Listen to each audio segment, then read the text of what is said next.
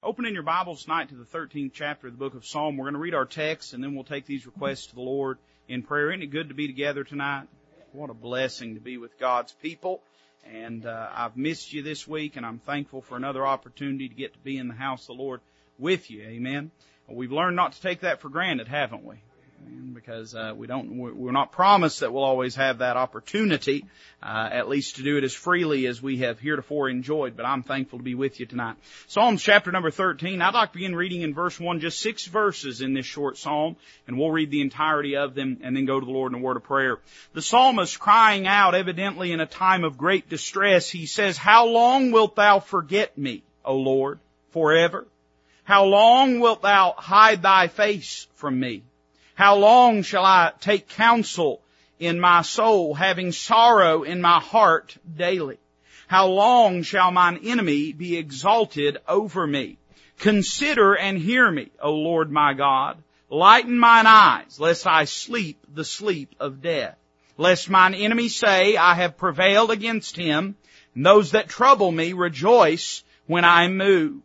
But I have trusted in thy mercy. My heart shall rejoice in thy salvation. I will sing unto the Lord because he hath dealt bountifully with me. Let's pray together. Father, we do love you tonight. What a blessing it is to be in your house. And Lord, so many blessings that you have afforded to us that we often give you praise for and give you thanks for and then somehow we file them away in the back of our mind and uh, are so loath to bring those things up again and to bless your name again for your rich bounty for us. But Lord, here we meet tonight in a comfortable building.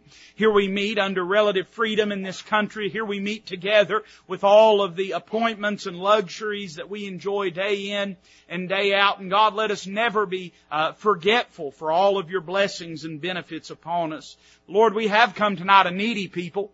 And Lord, the blessedness of our life does not necessarily remove or negate the burdens of our life. And we have come with burdens. We have come needing you to intervene in various matters of our lives and the lives of our loved ones. And there are spiritual needs tonight, Lord, which of course stand towering above all other needs. And we ask first, Lord, that you would meet those needs according to thy will, understanding, Lord, that it's your perfect will, Father. It's your desire that all should come to repentance, that none should perish, that we would stand perfect in your sight in the full stature and measure of the Lord Jesus Christ. And Lord, we ask for financial needs that uh, we may have in this building tonight, knowing you are the God of provision, that there is nothing beyond your capability, that there is no need so great you cannot meet. Physical needs, Lord, tonight, being uh, fearfully and wonderfully made in your image, we know that whatever resources and whatever benefit medical science may give us, we know that ultimately, Lord, we can come to you as our creator and ask that you would minister to these physical needs that we face. Lord, so many more. We could name category after category, but in all things you are all sufficient. So we ask that you would meet these needs according to thy will, and Lord, that uh, it would be met in such a way that would redound unto your glory, that we would look at what you've done in our lives, and we'd have to say that it's been God that's done it. Lift our hands in praise uh, unto you for your goodness and grace. Bless the preaching now. May it stir the hearts of your people. May it feed us tonight, and may it draw us closer unto you. We ask it in Christ's name. Amen. When we read the 13th Psalm, there is a phrase that jumps out at me, and it may have occurred to you as well in the reading of it, and I really just don't know how to say it except to say this is what's been on my heart lately. Uh, this is how I've felt lately, and I bet there's probably some folks in this room that's felt this way too. Notice with me a phrase found in the first couple verses. In fact, it's the very first two words that are found in this psalm. The psalmist opens by saying, How long wilt thou forget me, O Lord? He then asks, How long wilt thou hide thy face from me? Verse 2, he says, How long shall I take counsel in my soul, having sorrow in my heart daily? And then once more he says, how long shall mine enemy be exalted over me? The psalmist cries out, and I don't know if it'd be fair to attribute to him impatience, but certainly he is longing for God to intervene in a wicked world, in a dire situation, in a calamity that he is facing. And can I say to you tonight, again, let me just go ahead and set aside all of the, uh, all of the sort of sermon pomp and circumstance and just tell you, I don't know if you felt this way lately, but I've looked around at a world on fire. I've looked around at a world where wickedness seems to run rampant. I've looked at a world where injustice is daily on display. And I don't know about you, but lately I found my heart saying, how long, O Lord? How long will it persist? Uh, we could walk through theological structure and premise behind the what we might call the tarrying of the Lord's coming. We know that He's not really tarrying; that everything's done uh, with divine timing and and with divine providence. But uh, just tonight, I don't even want to walk through all that. Tonight, I don't even want to go through. I just want to say that sometimes I think we all get to feeling like David felt in this psalm sometimes be it the national calamities that we experience, it be uh, the political turmoil and upheaval that is so present in our day, be it our uh, family challenges and battles and obstacles, seeing loved ones make decisions that we cannot understand, uh, seeing people caught in the grip and guile of iniquity. But whatever it may be, we look at it and say, how long, Lord? How long? How long? And I think tonight that as we look at this psalm, we will find some points of sympathy and empathy, some things that relate deeply to what you and I probably feel at times in our life. But I think we also find some instruction as to how we're supposed to meet those days. I think that there are days probably that you and I wake up and we may go all day and never say, how long, Lord? But there are probably a lot of days that we wake up and it's our first heart's cry as David's was in this psalm. You and I both know that the Psalms are, are uh, scriptures and passages of worship. Very often they are public passages of worship. But I think it is apparent that there is something deeply personal in what David's saying here. And it seems as though his first words out of his mouth when he started to pray was, Lord, how long? And I think that as we walk through this psalm, we will find some things that are of great comfort to us and some things that are of great help to us. Notice first off with me tonight, if the Lord will help us, won't be long. Of course, the Lord helps us all the time, but I seem to preach long, so I don't know what that means. But I want you to notice with me tonight first the psalmist's complaint. In the first two verses, the psalmist is complaining. Now, before you act like you're too spiritual to complain, let's go ahead and all put it out in the open that number one, we all complain to God. Number two, the Lord does not begrudge us complaining unto Him. Let me say, it's okay to complain unto God. It's okay to question God. What it's not okay to do is criticize God. There's going to be times in your life and mine we ain't going to understand what God is doing, and in those times, I don't think God expects us to put on a happy face and pretend as though we're pleased with what's going on. I think that we walk through the Psalms and we find occasion after occasion after occasion where the psalmist, be it David, be it Asaph, be it the sons of Korah, be it any number of people cry out and they ask God, what's going on with this situation? I don't think God begrudges that one bit. I think it's okay. The psalmist said he'd pour out his complaint unto God.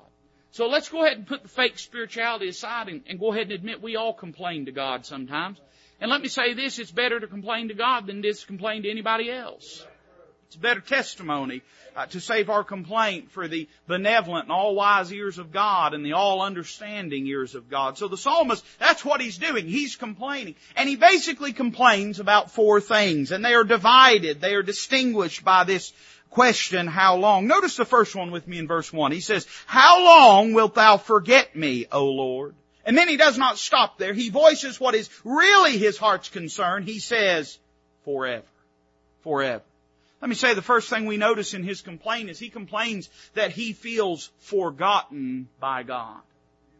Now again, I, and I, I don't mean to belabor, I don't mean to whip a dead horse, but hopefully this horse still got a few more miles on the hoofs. But let me just say that for you and I, there are times, if we're to be honest, that we feel as though we know God hadn't forgot us, but we feel as though we ha- that He has.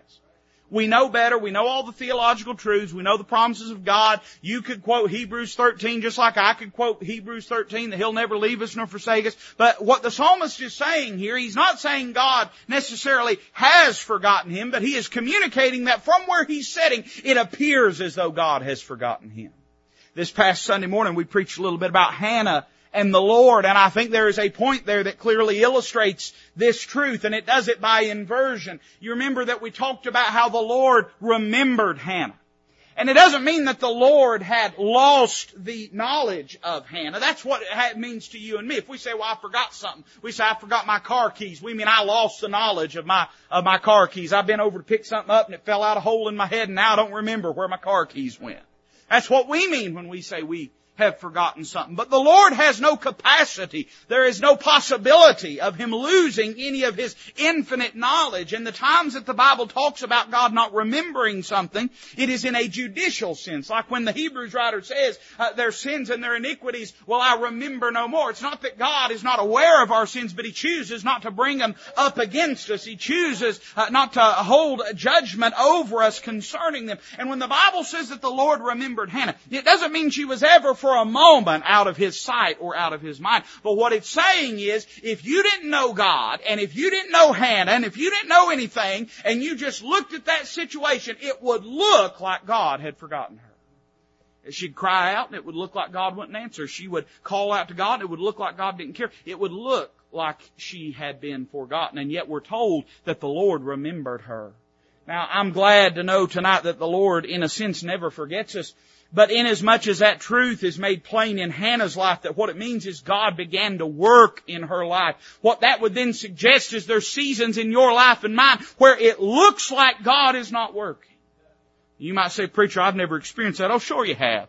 You've experienced it, same the psalmist has experienced it. When you've prayed for things, then had to wait on God to intervene and you know God heard you, it looks like He has forgotten you. And that's what the psalmist is saying. He's saying, Lord, you, it's like you have forgotten me. And then he speaks what is really the worry of his heart. He speaks what is really the whisper of the adversary. He says, forever.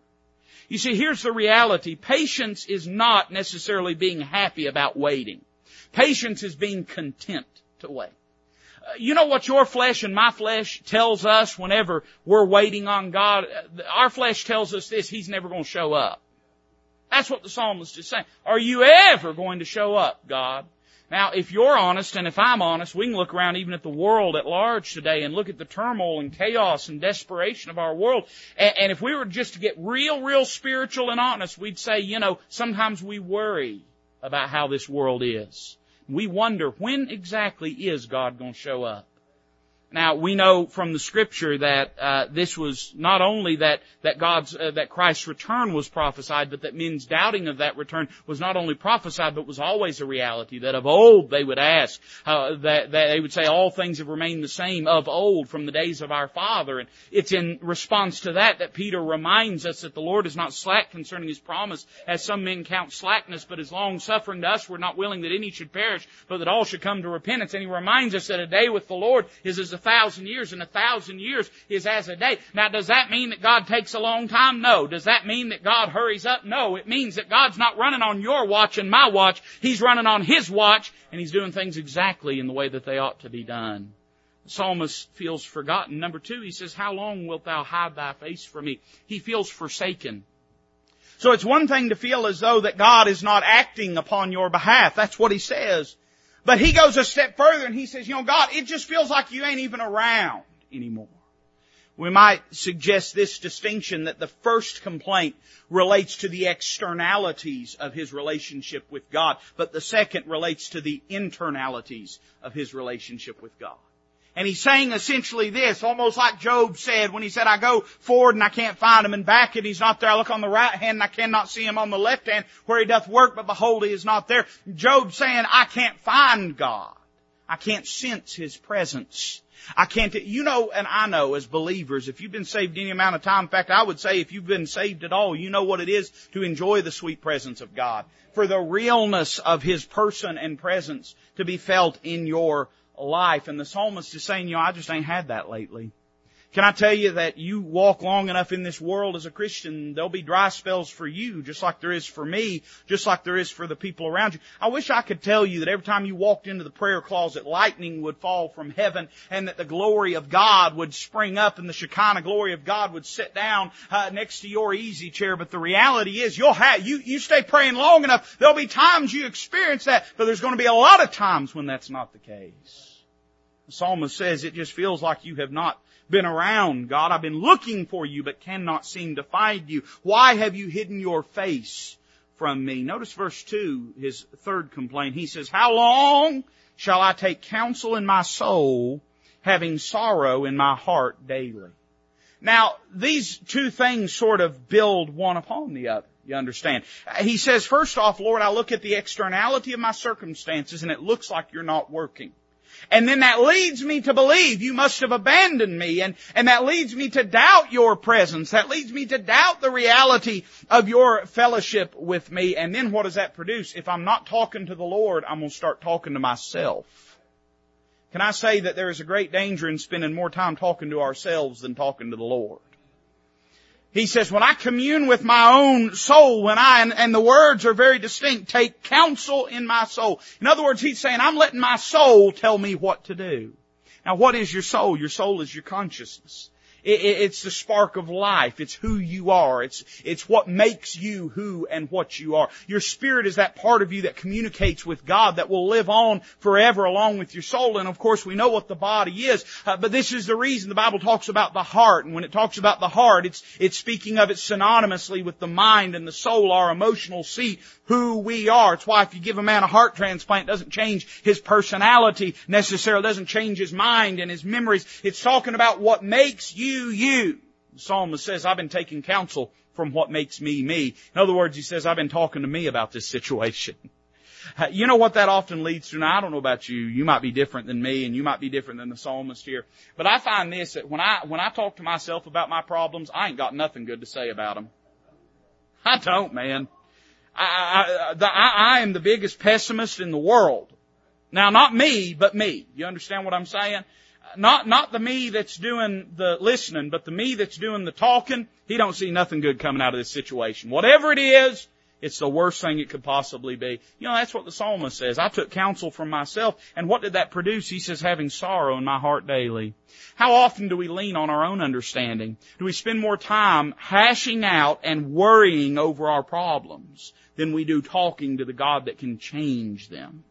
That's what he's talking about. I talk to myself. I, I counsel with myself. I ruminate over the, the pr- uh, prospects and, and probabilities and, and possibilities and all that left me with, he said, was sorrow daily.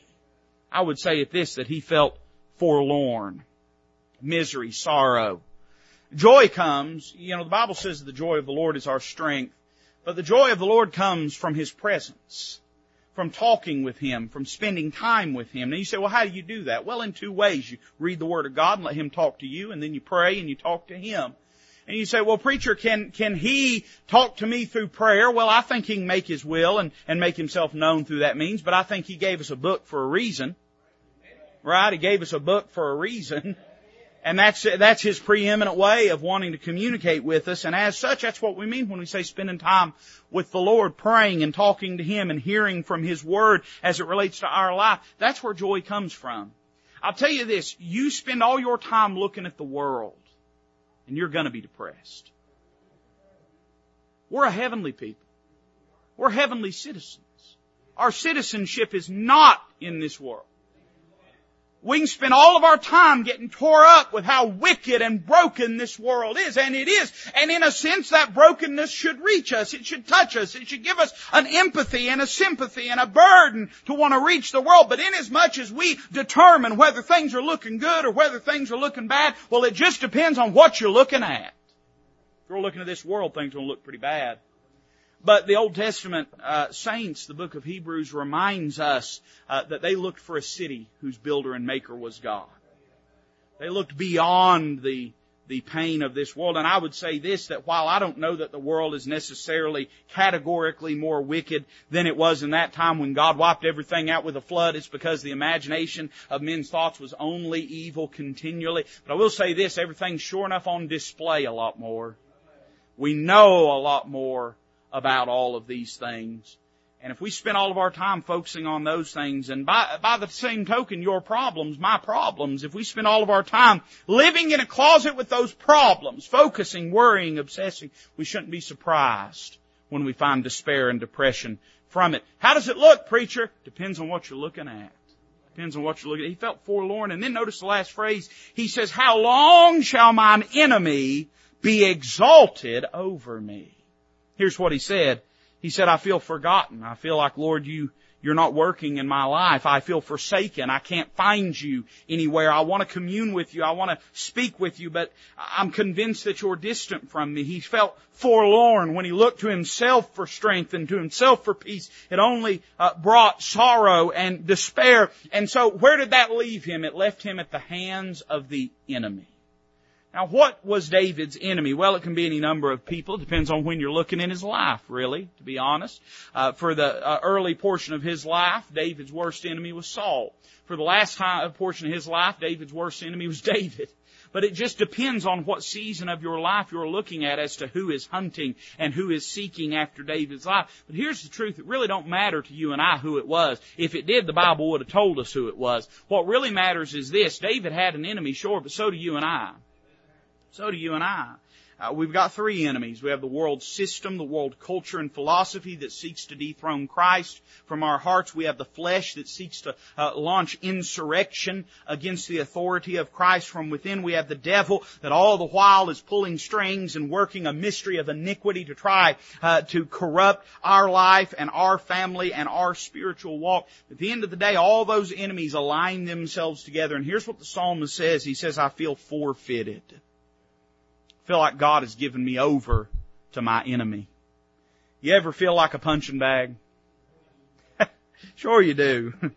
if not, let's trade lives for a little while. That'd be nice. Give me a break.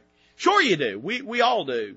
You ever feel like, I mean, it's just one blow right after another and it feels like everywhere you turn and everything you try to do and every inch that you try to gain for God, it, it comes with, with blood and sweat and tears and prayers and begging and agonizing and it just seems like the enemy always has the upper hand. If you've ever felt like that, you felt like the psalmist did. Psalmist said, how long shall mine enemy be exalted over me? That's his complaint. But I want you to notice the psalmist's comfort. Because it does not end at verse number two. What a miserable psalm it would be if it ended there. But notice what he does in verse three. I want you to notice in his comfort, first notice his recourse. He says, consider and hear me, O Lord my God. Now you say, well preacher, what's the difference between the first two verses and verse three. The difference is in the first two verses he's complaining. There's nothing wrong with that as long as we're not doing it in a critical spirit of God, as long as we're doing it seeking help from the Lord. But when you get to verse three, here's what he starts doing. He starts actively praying. That's not to suggest he wasn't talking to God before, but before he's just complaining about how bad his situation is. By verse 3, he's starting to ask for God's help. His first recourse after he got his complaining out of the way was to say, all right, Lord, now I need you to fix this situation. Can I tell you, and you've heard me say it a million times, but prayer should not be your last resort. It should be your first recourse. We're getting ready to have this prayer meeting on Friday night. I love all night prayer meeting. Uh, my flesh hates it more than anything else we do but my spirit loves it more than anything else we do. I, I love all night prayer meeting. God meets with me and I, and I trust He does you as well when you spend time on this altar talking to God and getting serious about it. I was telling somebody the other day, or maybe I was saying it in church, I don't know. Everything's blur anymore. You feel like that sometimes. Uh, but I made, you know, it'll take you, it'll take you about five minutes just to get praying. It'll take you five minutes just to get the introductions done with with God. You know part of the problem with your prayer life and mine, so oftentimes all it consists of is the introductions. All it consists of is the formalities of it. And I'm not against formalities. I, I appreciate somebody saying hello to me when they walk up to me, not launching into a conversation. But the conversation isn't the hello, it's everything that comes after. It takes about five minutes to really get praying with God, or if you're carnal like me, it might take 10 or 15, but once you really start talking to God, I'm talking about talking to Him like He's there, because He is there. Feeling His presence, dwelling in the presence of God in your prayer life, you'll find God will meet with you. Now, why is it that we have to be dragged kicking and screaming into that kind of fellowship with God? Why is it that we have to be dragged kicking and screaming into that kind of communion with Him. The psalmist, he had it right. The first thing he did was he prayed. Well, we don't know where everything begins because you know what? As far as he's concerned, it begins with prayer. His first recourse, his first thing he does is he prays. Notice number two, not only his recourse, I want you to notice his request. Now what did he ask God to do? Well, we notice first he wants God to hear him. Consider and hear me, O Lord my God. So he wants his prayer heard. But what does he actually ask God for? Well, notice he really only asks for one thing. He says, lighten mine eyes lest I sleep the sleep of death, lest mine enemy say I prevail against him, and those that trouble me rejoice when I am moved. So stop and think about the psalmist here. He could have asked for any number of things. His son would one day ask for wisdom, and by asking wisdom, God would grant him uh, wisdom and riches and, uh, and and prominence and power and all sorts of things. And and Solomon undoubtedly learned to pray from the example, at least, of his of his father. David could have asked for anything. He could have said, "Lord, smite my enemies down," but that's not what he asked for. He could have said, Lord, encourage me, give me a joyful and glad heart. It's not what he asked for. He asked for one thing, and here's what he asked. He asked God for light. Light. The word lighten there, it doesn't mean to alleviate a burden, although I think there's an interesting pun to be made there, because uh, certainly scriptural light does alleviate a burden, but what it literally means is to illuminate. And here's what he's saying. I'm looking and all I see is darkness, God. I need you to shine a little light in there. Uh, this isn't in my message, but I'm going to go ahead and say it. You know what that tells me? He believed that though all he could see was darkness, there was light out there. All he could see was darkness. But he believed there must be light. You know what that is? That's faith. Faith. He believes that what God has said is there, is there. He believes that what God has promised to provide can be provided. He says, Lord, I see nothing but darkness. I need a little bit of light. Now, what does he mean by that? Because I don't think he physically, literally meant uh, to light a torch in our day, to shine a flashlight on something. So he must mean some kind of figurative light.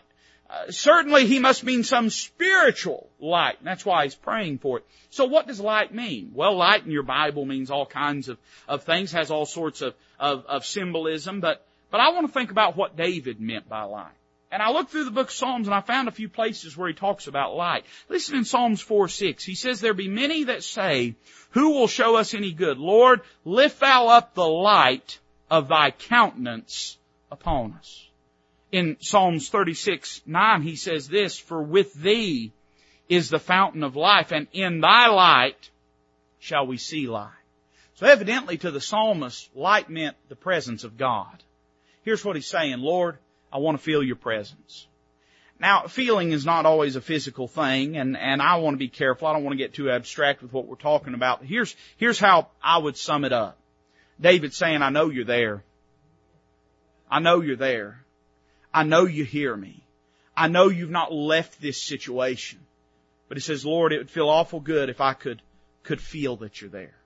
If I could enjoy communion with you. If I could if I could hear your voice in my heart, if I could talk to you and, and, and have the, the confidence that you've heard me. Now can I say this to you tonight? That all is a product of faith. And faith is not a product of that. In other words, it doesn't come from God giving us some grand experience that produces faith, but rather the experience that we enjoy is the product of taking God at His word and believe. You remember what I said? All I see is darkness, Lord, but I believe there's light there. It's faith. Lord, I don't feel your presence, but you told me your presence was here. So I'm going to go ahead and talk to you like you're here because I believe you are, even though I can't see you, I can't hear you. I don't have any appreciable sensation of you being here, but you told me you are, Lord, so I'm going to believe you. And you know what the psalmist says? In thy light shall we see light. You know what you'll find? If you'll treat God like He's there, you know what you'll find out? He's there. He's not there because you treat him like he is there. He, he always was there. But you just lost sight of that.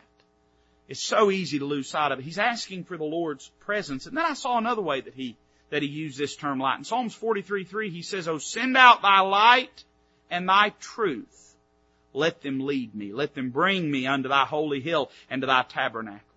He used it in this way again in Psalms 119, uh, 105. If you grew up uh, doing the pledge of the Bible, you know this passage. Thy word is a lamp unto my feet and a light unto my path. One of my favorite passages in the Bible, the 130th verse of Psalms 119, the psalmist says, the entrance of thy words giveth light he giveth understanding unto the simple. So to David, when he said, lighten mine eyes, he, he meant, Lord, I want the light of your countenance. I want your presence. I, I know you're here, but I want to, I want to appreciate your presence. I want to experience your presence. I want to have fellowship and commune. I want to pray to you and know I'm being heard. I want to hear from you and know that you're present in my life. But then he couples with that, I think, you might disagree, but I think he's also talking about the Lord's precepts. And I think that both those things are spoken of not interchangeably, but married one to another for a reason. You know what the key is to enjoying His presence? It's His precepts. You know where you'll find God? You'll find Him in this book.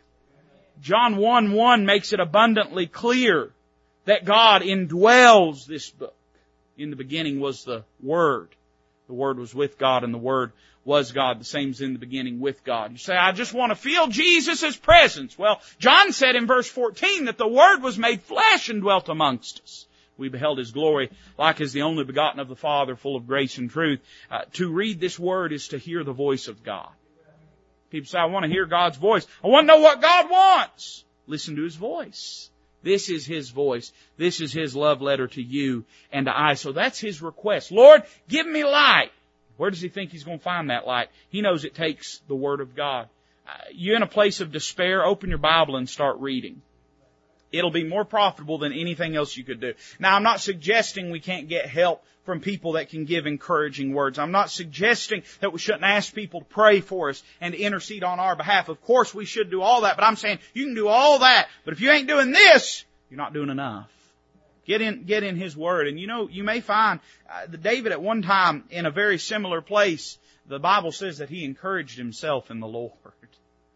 Uh, you might find that the Lord is enough if you'll get in His Word and search it and study it. So we see his request and then notice his reason. I'm not going to dwell this. I, I want to move on, but notice why he says. Notice why he asks for God to lighten his eyes. Number one, he says, lest I sleep the sleep of death. He said, this is why it's so important, God, that I don't ignore this problem in my spiritual walk, that I don't dismiss the despair that I'm experiencing. Number one, because of the weight of the burden.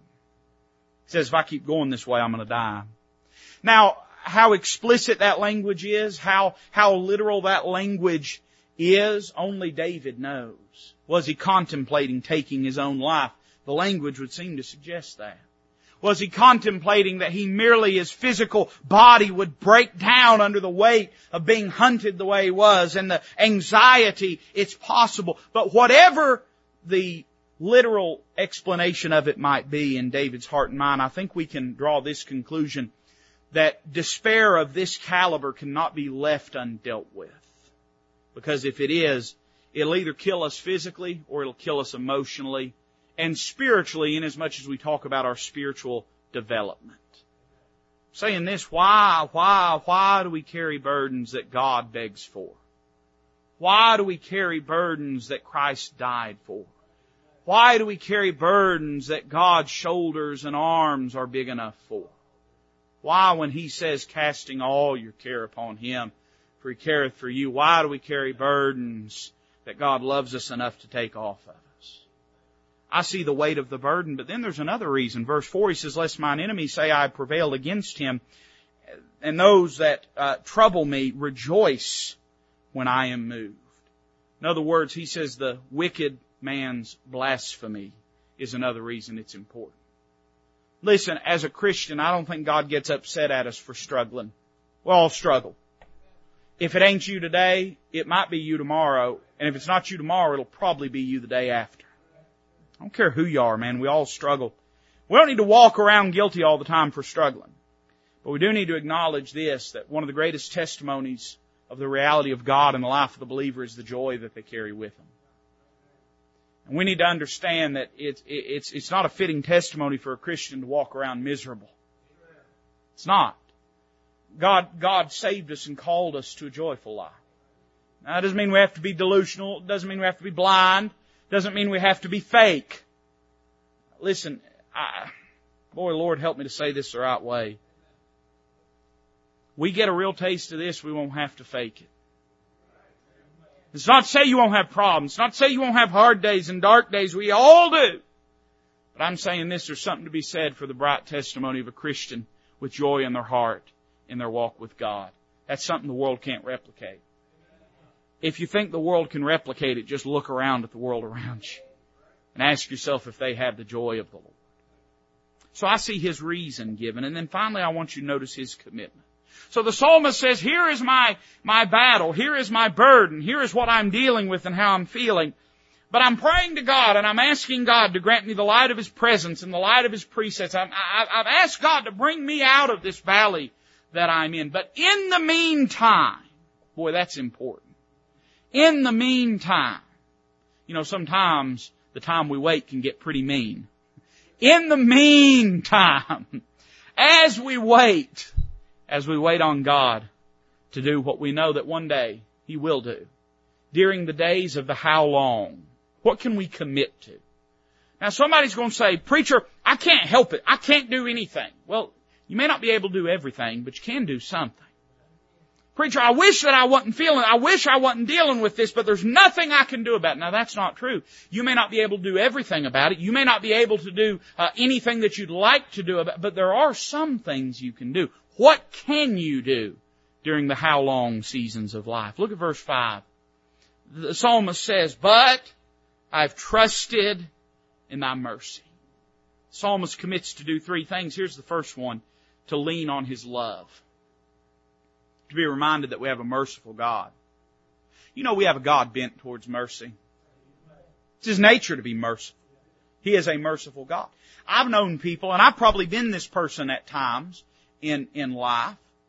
I, I, and if I'm hungry enough, I'll be this type of person anytime in life.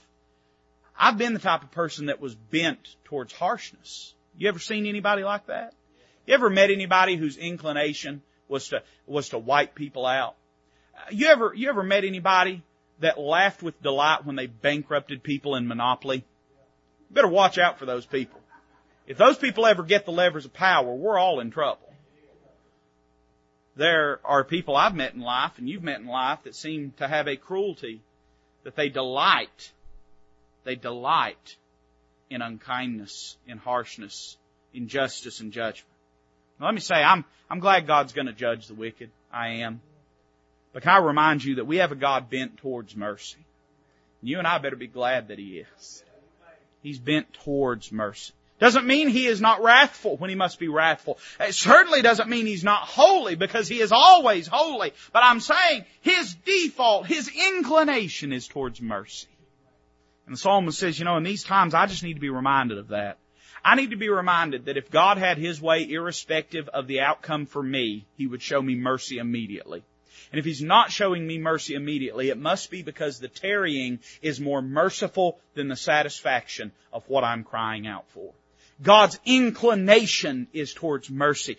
The psalmist says this one thing I'm going to keep in mind. I know that He loves me no matter what does change, no matter what does not change, no matter what I experience, I'm going to ground myself in this reality. I know that my God loves me and desires to show mercy in my life.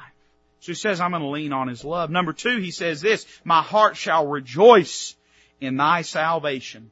So he commits number one to lean on his love, but number two, he commits to rejoice in his redemption. He says, I've got stuff to rejoice over.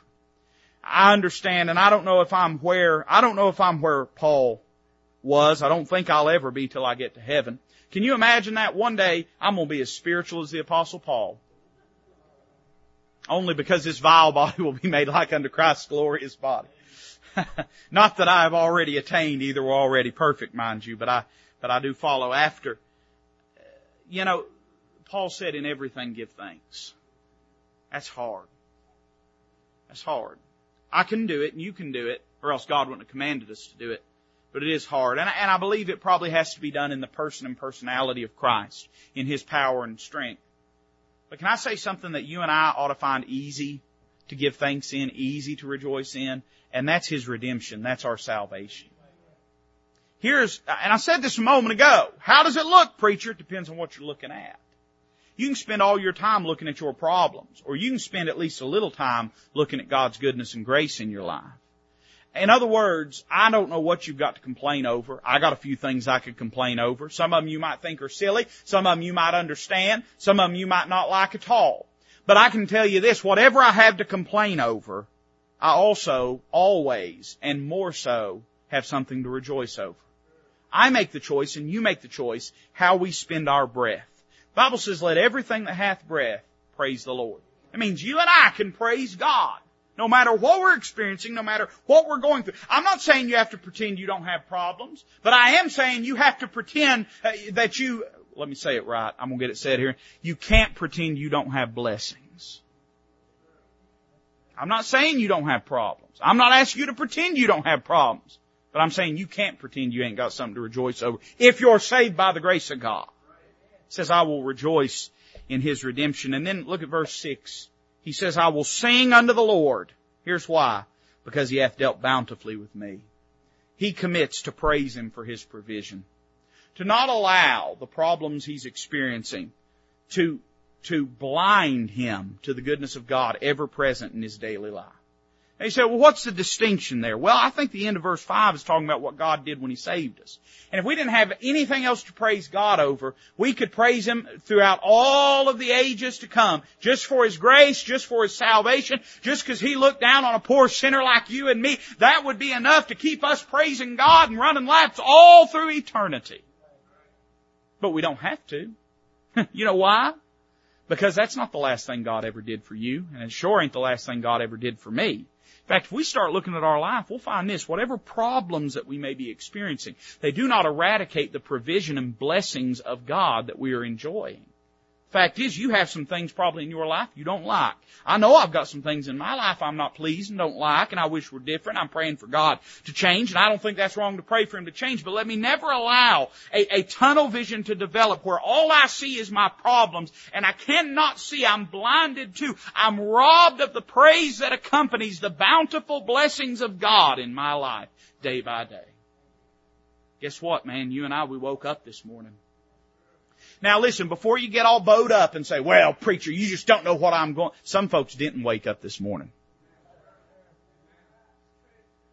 Well, preacher, you don't understand the problems that I, no, but I understand you walked in here on your own two legs.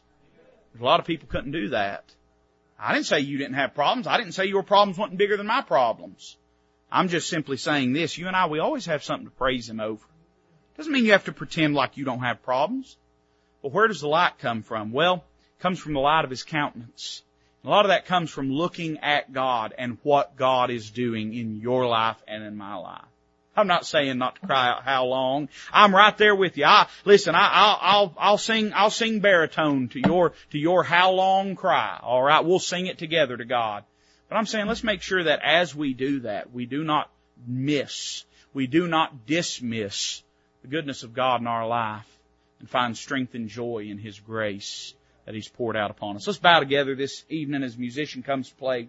The altar is open. I don't know what God may have done in your heart, but uh, if He did something in your heart, I think you ought to find a place at this altar and talk to Him about it. And if He convicted you about something, you ought to repent of it. Confess it to Him, repent of it, get it right. Maybe He just encouraged you, comforted you in some matter. Uh, maybe He settled something in your heart, a commitment that you need to make. Whatever it is God may have dealt with you about, I promise you this, if you'll deal with Him, you'll find that you're the better for it. Father, bless this invitation. May it uplift the name of the Lord Jesus. We ask it in His name.